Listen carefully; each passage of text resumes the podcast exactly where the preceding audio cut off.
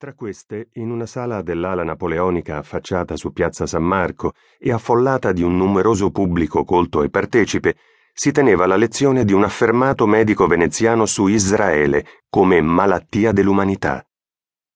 L'alta cultura e persino la scienza, assieme alla propaganda, offrivano giustificazione e sostegno al genocidio in corso. Non occorreva che il conferenziere nominasse esplicitamente quanto stava avvenendo agli ebrei, era sufficiente evocare il pericolo che si annidava ovunque, il tradimento da vendicare e il male da estirpare. Bastava alludere al giusto e inevitabile destino che si stava compiendo per chi del male era causa o incarnazione. Da oltre cinque anni il fascismo, con i suoi mezzi politici, amministrativi e di propaganda, aveva fatto propria, imposta e diffusa la difesa della razza come questione vitale per la società italiana nel suo assetto totalitario. La guerra in corso non l'aveva che resa più impellente. Allo stesso tempo l'antisemitismo era divenuto questione di ordinaria amministrazione, anche per la gente che ne leggeva soltanto sui giornali, affidata alla burocrazia statale, agli organi di polizia e alle strutture militari del partito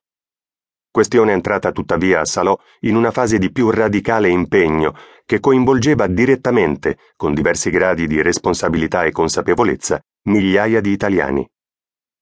Questo libro sostiene che nel 1943-1945 gli italiani che dichiararono stranieri e nemici gli ebrei li identificarono su base razziale come gruppo da isolare e perseguitare, li stanarono casa per casa, li arrestarono, li tennero prigionieri, ne depredarono beni e averi, li trasferirono e rinchiusero in campi di concentramento e di transito e infine li consegnarono ai tedeschi, furono responsabili di un genocidio.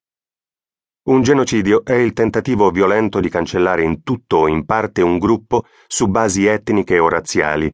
e non vi è dubbio che, sebbene l'atto finale dello sterminio generalmente non avvenne sul suolo e per mano italiani, anche gli italiani presero l'iniziativa al centro e alla periferia del rinato Stato fascista, partecipando al progetto e al processo di annientamento degli ebrei, con decisioni, accordi, atti, che li resero attori e complici dell'Olocausto, seppure con diversi gradi e modalità di coinvolgimento, secondo i differenti ruoli, contributi pratici e forme di partecipazione.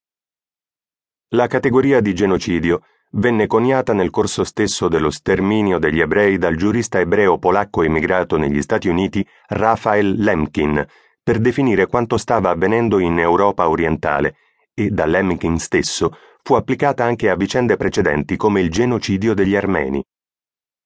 Fu introdotta per la prima volta nel diritto internazionale con la Convenzione per la prevenzione e la repressione del delitto di genocidio nel 1948 e si è gradualmente affermata nell'uso anche da parte degli storici, specie a partire dagli anni 90 del secolo scorso, in riferimento alla Shoah e a eventi affini precedenti e successivi che presentassero analoghi intenti distruttivi. Con la sua applicazione allo sterminio degli ebrei,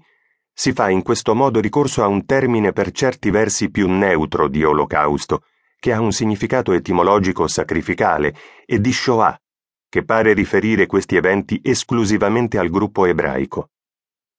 Allo stesso tempo, la categoria di genocidio consente una comparazione con dinamiche e fatti affini ed enfatizza, per analogia con la definizione giuridica del crimine, l'intenzione, quindi il progetto, di distruggere in tutto o in parte un gruppo nazionale, etnico, razziale o religioso in quanto tale. In questi termini si può parlare quindi di genocidio degli ebrei e di responsabilità italiane. Non si trattò inoltre solo di coloro che compirono materialmente gli arresti, polizia, carabinieri, finanzieri, membri della milizia o della Guardia Nazionale Repubblicana, GNR e volontari fascisti, ma di coloro che compilarono le liste delle vittime,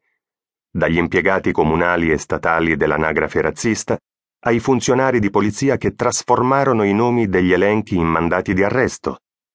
dal prefetto e dal questore che firmarono gli ordini di cattura, giù giù lungo la scala gerarchica fino alle dattilografe che ne compilarono i documenti. Partecipe e complice fu anche chi